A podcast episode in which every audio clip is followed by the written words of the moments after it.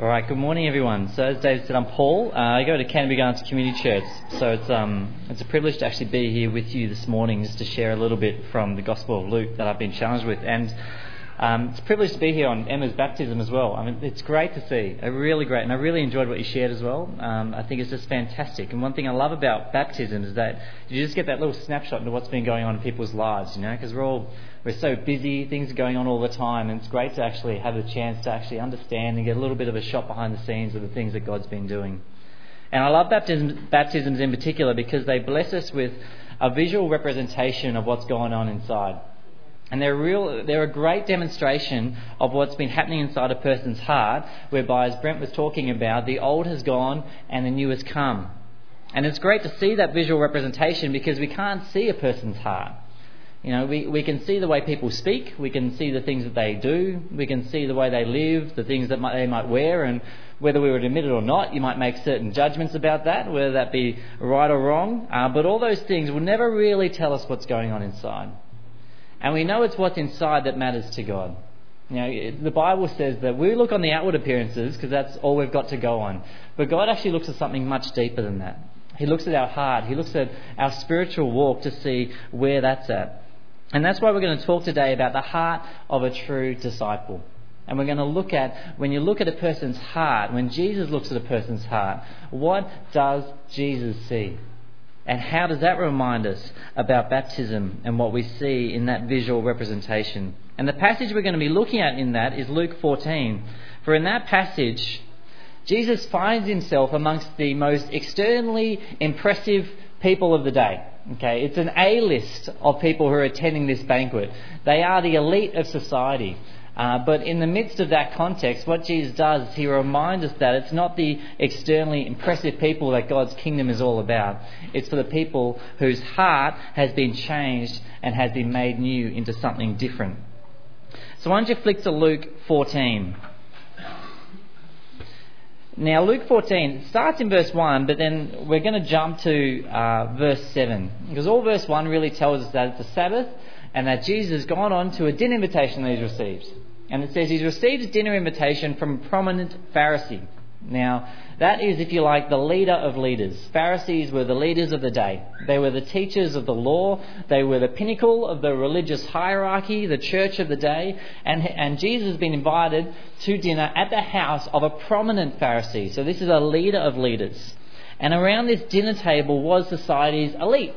It was all the other Pharisees that were with him, all the other well recognized people of the day, uh, some rich and well respected family members. They're all sitting around. Externally, a very impressive, impressive um, guest list, and Jesus has been part of it. And it says in verse 1 that he's been invited to this because he's being carefully watched.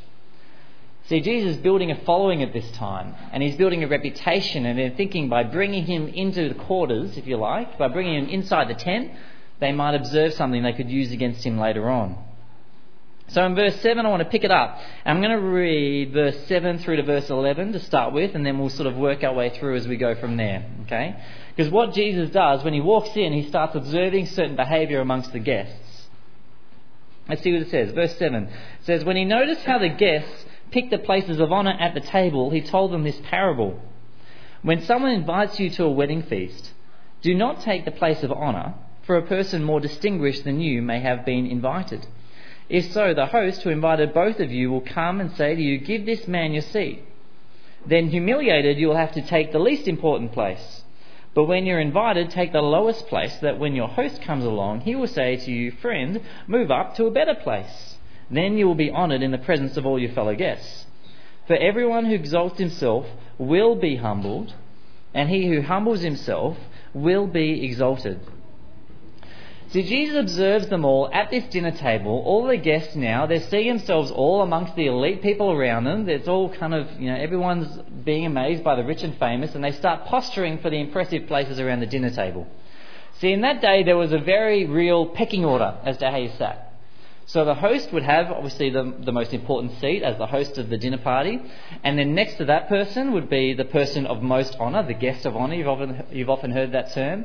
Then next to them would be the person of next honour, and so and so down the line. You would effectively get ranked. And so the guests in that day are all trying to rank themselves to make sure that they're seating in, seated in places which would have a higher honour attached to them.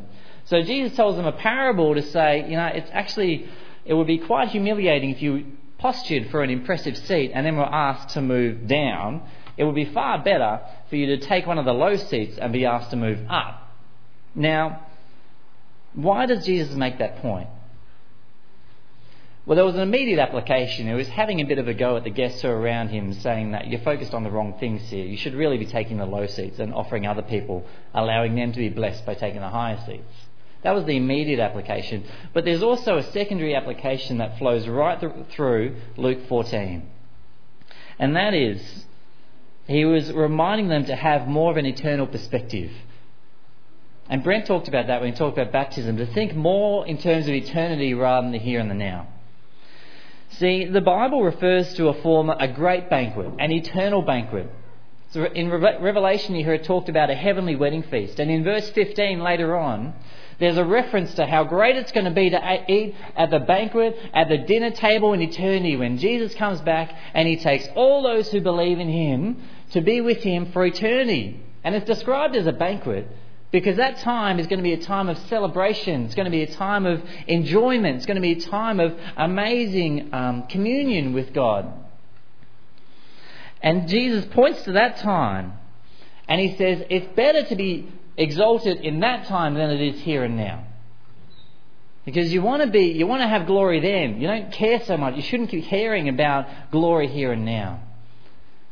And it's the one who's humbled who will be exalted then and the people which seek glory now will be humbled. It says that in verse 11. Everyone who exalts himself now will be humbled, and he who humbles himself now will be exalted. That's future tense. It's looking to a time in the future, and Jesus is saying it's at that time that you want to be glorified, not here and now. So don't worry about the place of honour around the table. In light of eternity, what does that really matter? Now then, he said, he's made that point to the guests, and what's interesting then is he turns to the host, which everyone is usually extremely polite to and makes sure the host is treated well and appropriately in these sorts of occasions, and he actually makes the same point directly to the host. And he says this in verse 12 to 14. He says, When you give a luncheon, this is Jesus talking directly to the host now. When you give a luncheon or a dinner, don't invite your friends, your brothers or relatives, or your rich neighbours. Now, who did the host invite to this dinner? all of those people that Jesus is saying you probably shouldn't really invite those people. He says if you invite them, well, they're just going to invite you back, and so you'll be repaid. But when you give a banquet, you should invite the poor, the crippled, the lame, and the blind. I want you to remember that category of people. Okay, comes up later on. The poor, the crippled, the lame, and the blind. You should invite those people because they have no way of repaying you. But you will be repaid at the resurrection of the righteous. See, Jesus then says, don't invite all the people you've effectively invited to this dinner. Don't invite all the elite, all your rich, uh, all your, all your family members, or your friends, all the people that you know will probably just invite you back next weekend. You should be inviting the poor, the crippled, the lame, blind, people who aren't going to be able to return the favour. Because then you'll be blessed at what's called the resurrection of the righteous, which is referring again to a future point in time. It's referring to eternity. And he's saying, that is the time you want to be repaid. That is the time that matters. So when we talk about the heart of the true disciple, Jesus straight away is looking straight past all the externally impressive things about these people. He's going straight to the heart and he's saying, Do you care about the here and the now, or do you care about what is to come? And it's exactly that point that then leads into a pretty well known parable called the parable of the great banquet. In verse, starts in verse 15, goes through to verse 24. And see, a man around the table then makes this comment. In verse 15, he says, Blessed is the man who will eat at the feast in the kingdom of God. So this man, he looks forward, he's looking at, he's talking now about this, this feast that is yet to come, the time in turn, he's saying, how good is it going to be on that day when we eat the kingdom of God? Now that's not really a genuine statement by this person. Alright? This is this was more him trying to demonstrate that he's on the same wavelength of Jesus. Now all you other Pharisees around, you need to get your head around where we're at, because me and Jesus, it's like he's saying we're on the same page. You know, when I was dating my wife, it was a little bit tense because I was Essendon and she was Collingwood, and her family was very strong Collingwood, and my family was very strong um, Essendon. Anzac Day was always kind of, we never really talked about it. It was a bit tense. But it's like, you know, I remember when I was first dating her, I was keen to impress the family. And so it's as if I'm sitting around that dinner table. You can just imagine me saying, How great's it going to be when Collingwood next wins the Premiership?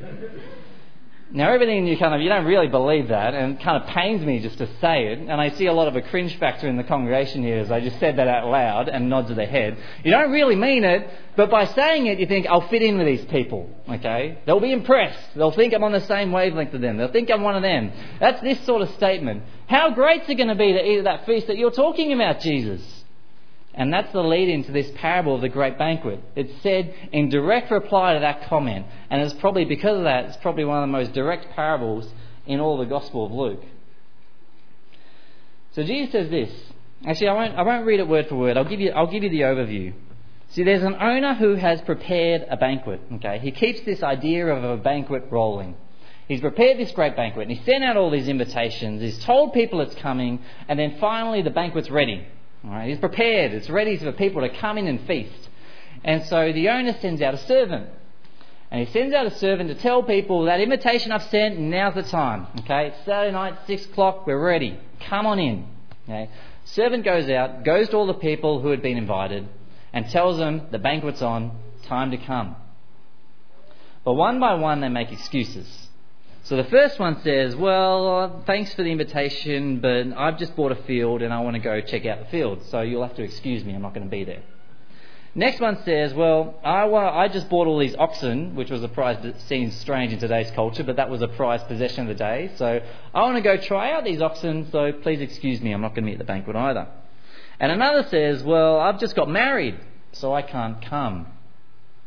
So the servant reports this back to the owner, and then the owner gets kind of angry by this because he's prepared this amazing banquet, but no one is accepting the invitations that he sent out. So he sends the servant out again, and this time he goes to a category of people. You can probably guess the category. Jesus says he sends the servant out to the blind, the crippled, the poor, and the lame. Same people referred to. And they all come. They all accept the invitation with open arms. And so the banquet gets filled with these people. And then the servants get sent out again and say, you know what, go to all the streets and the alleyways, tell everyone who is interested, come in and enjoy the banquet. It wasn't necessarily intended for them, but now it's open to them. So come on in. And it says the banquet is full. And then there's a very pointed verse in verse 24 where it says, the owner says, I tell you, not one of those men who were initially invited will ever get a taste of my banquet.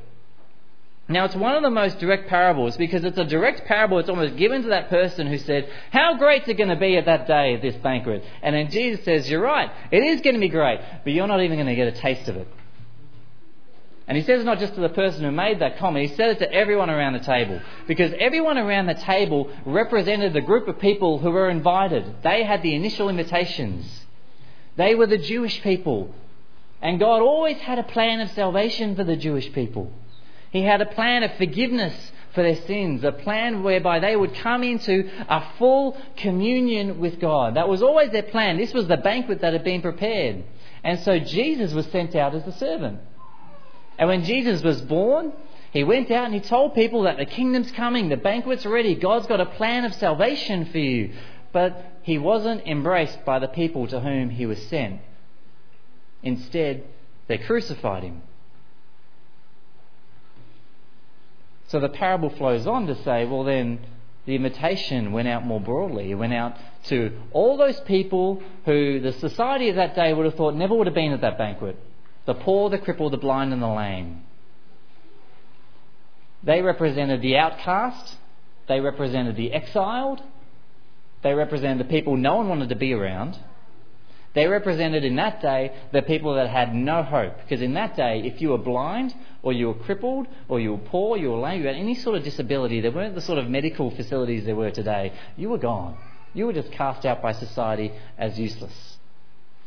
And it was viewed as though you had God's judgment on you because you lived in that way, or, or that's the way you turned out. God must have had, that's because of sin that you did that. So the assumption is they're never going to be in the kingdom of God. They're not worthy. But through this parable, Jesus says, you know what? They're the ones who are going to fill this banquet. Now, why are they going to fill the banquet?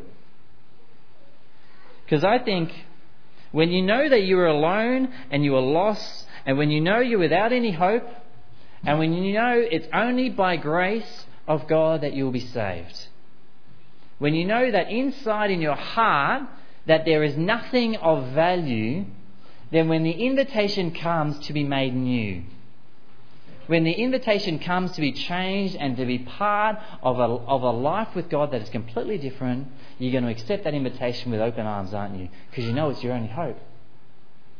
You know there's nothing in yourself which can bring about that salvation. And so you're going to embrace it with open arms. Church, that's the beginning of the heart of a true disciple because it's a heart that says, I don't deserve to be part of God's family. I don't deserve to be part of God's kingdom. And it's a heart that at its core knows that we are a lost and a sinful people who are in desperate need of God. And so when that invitation comes, you just you embrace it with open arms because you know it's your only hope. You know it's your only hope. And so it's worth asking ourselves what might have priority in our hearts over God? What things in our life might be causing us to remain fixed on the here and the now rather than what is to come? Because today's culture will tell you that you need to get your house in order first. You need to get your salary to a sufficient level. You need to get an impressive job description. You need to make sure your superannuation and investment portfolios are stable enough. Now, I'm all for being financially responsible, but the danger is that those things consume our heart so that we start to say to God, please excuse me. I've got to check out my fields. I'll get to you later.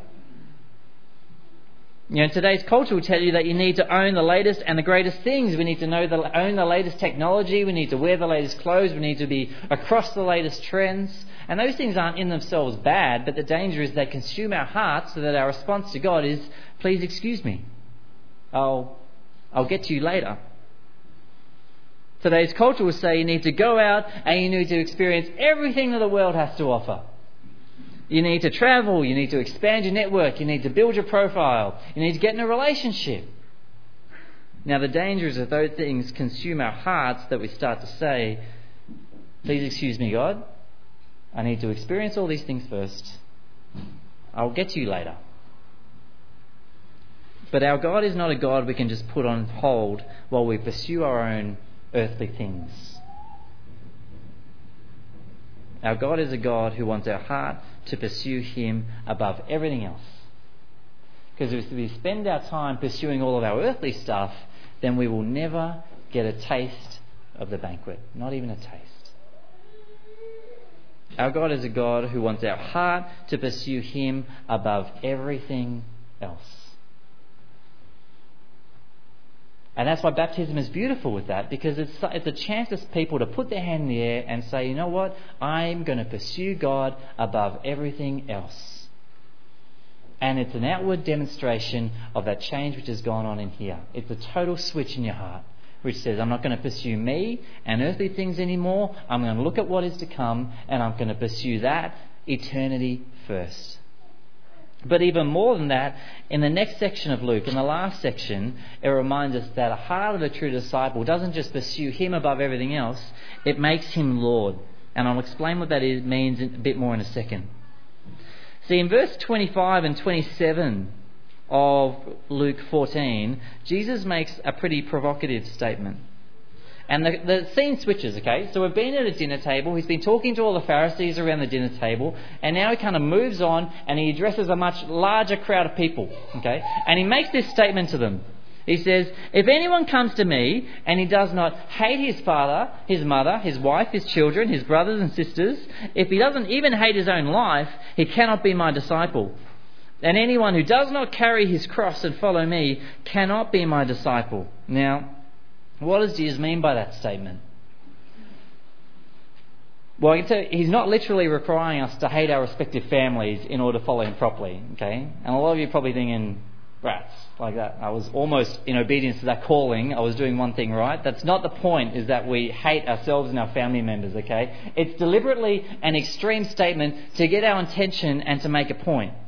And he's going to the extreme to make the point that there should be absolutely nothing in our lives which we are not willing to leave behind as part of following Jesus. At this point. There's absolutely nothing in our lives that we should not be willing to leave behind as part of following Jesus. And you can see this emphasized in what he says next. Because he wants to make us aware of the cost of following Jesus. And so he says in verse 28 to 33, he says, if a builder's going to build a tower, they're going to do some work to try and figure out how much that tower is going to cost. And similarly, if a man, if a king is going to lead an army into battle, they're going to make assessment of what's involved in winning that battle. Okay? So the question that follows that statement is if I am going to follow Jesus Christ, I'm going to be a follower of him, then what is the cost which is attached to that commitment? And the answer to that is given in verse 33.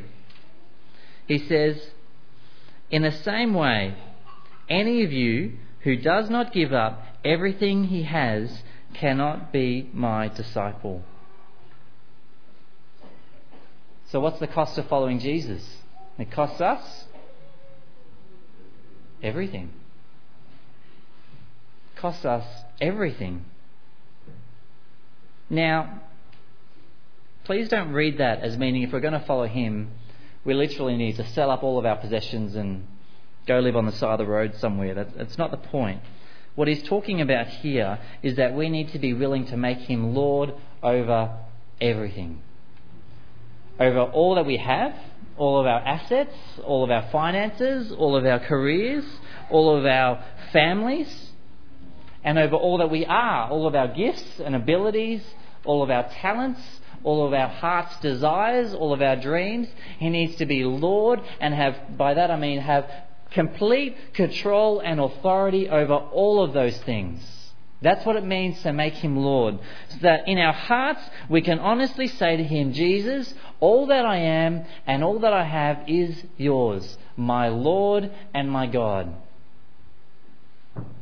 We can't say that he's our Lord and yet hold back things that he we don't want him to take control of. He is only Lord when he has control of everything. See, it's one thing to be willing to seek God's kingdom first, it's another thing to be willing to let our kingdoms go. They're two very different things, but they're two equal components of what needs to go on inside our hearts. One, we need to seek His kingdom above everything else, and secondly, we need to let our kingdoms go and submit it all to His complete sovereign control as our Lord and as our God. Because if you're like me, you're great at trusting God up to a point. You're great at trusting God up to a point where it's still comfortable. Or perhaps you're not at that point. Perhaps you don't have any trust in Him at all. Well, Jesus is pretty open about this. He says, If you come to me and you accept my invitation, there's a great banquet that awaits. There's life to the full. There's incredible blessings. There's a salvation that is yours for all eternity. But it costs you everything because I need to be in complete control over your heart. I want you to pursue me above everything else, and I want to be in complete control. Because our call is ultimately to be willing to hand over everything. So where He says to go, we go. Where He says to say, we say. What He says to do, we do. The way He wants us to live, we live.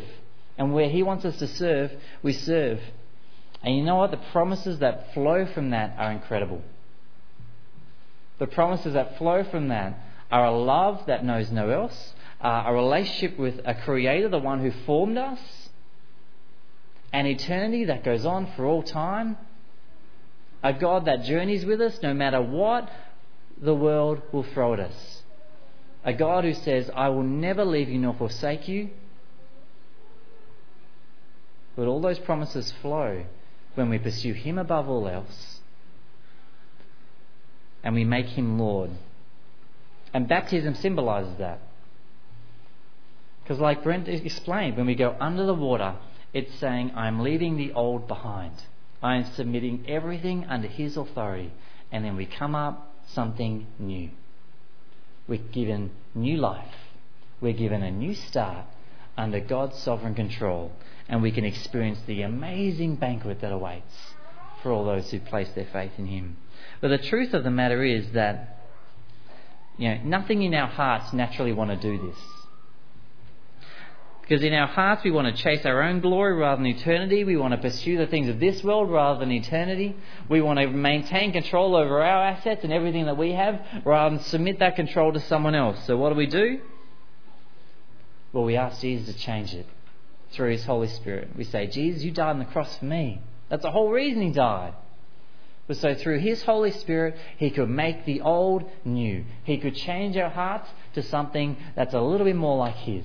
He could change our hearts into something that pursued Him above everything else. He could change our hearts to one that makes Him Lord. And He could change our hearts to one that when the invitation comes to be part of His kingdom and part of His banquet, we accept it with open arms rather than say, Please excuse me.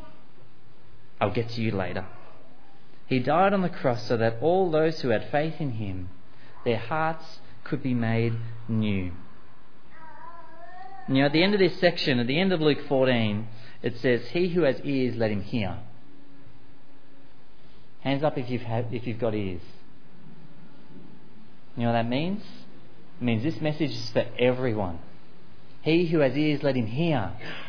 Let him hear about the heart of the true disciple that says, I want to pursue you above everything else, and I want to make you Lord. He who has ears, let him hear. That that is the heart of a true disciple. And being baptized is declaring just that, that God has changed our heart into one that is all about God. That's all about His kingdom and a heart that makes Him Lord. And may Jesus make that reality be the innermost desire of all of our hearts. He who has ears, let him hear.